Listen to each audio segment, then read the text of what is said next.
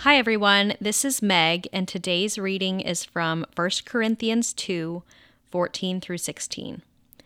The person without the Spirit does not accept the things that come from the Spirit of God, but considers them foolishness and cannot understand them because they are discerned only through the Spirit.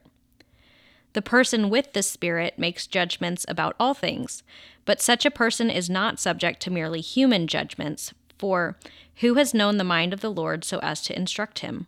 But we have the mind of Christ. The first thing that stood out to me was the structure of Paul's writing to the Corinthians. He's distinguishing between two kinds of people the person without the Spirit, someone who is unsaved, and the person with the Spirit, someone saved by faith in Jesus. So, what does Paul say about the unsaved man?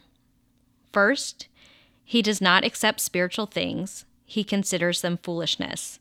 The unsaved man rejects the things of Christ. He doesn't want them. Like it says in Galatians 5, these are in opposition to the flesh, meaning the words of the Holy Spirit are in opposition to the flesh. So someone unsaved is not willing to accept these things. Two, he can't even understand them. He can't see or value spiritual things. We can't like or understand the gospel unless the Father draws us.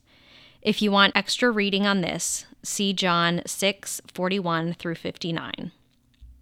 Okay, so that's what Paul says about the unsaved man. Now, what does he say about the saved man?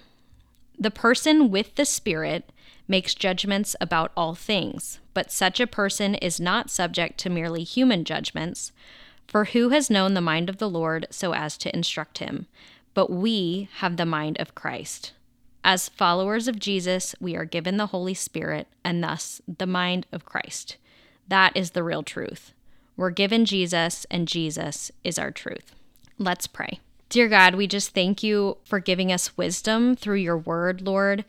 By faith in you and in your Son who came and died and rose again, we're given a spiritual knowledge beyond just our human judgments. You make straight our paths, you give us godly discernment, and you give us the mind of Christ. We thank you for these things. Amen.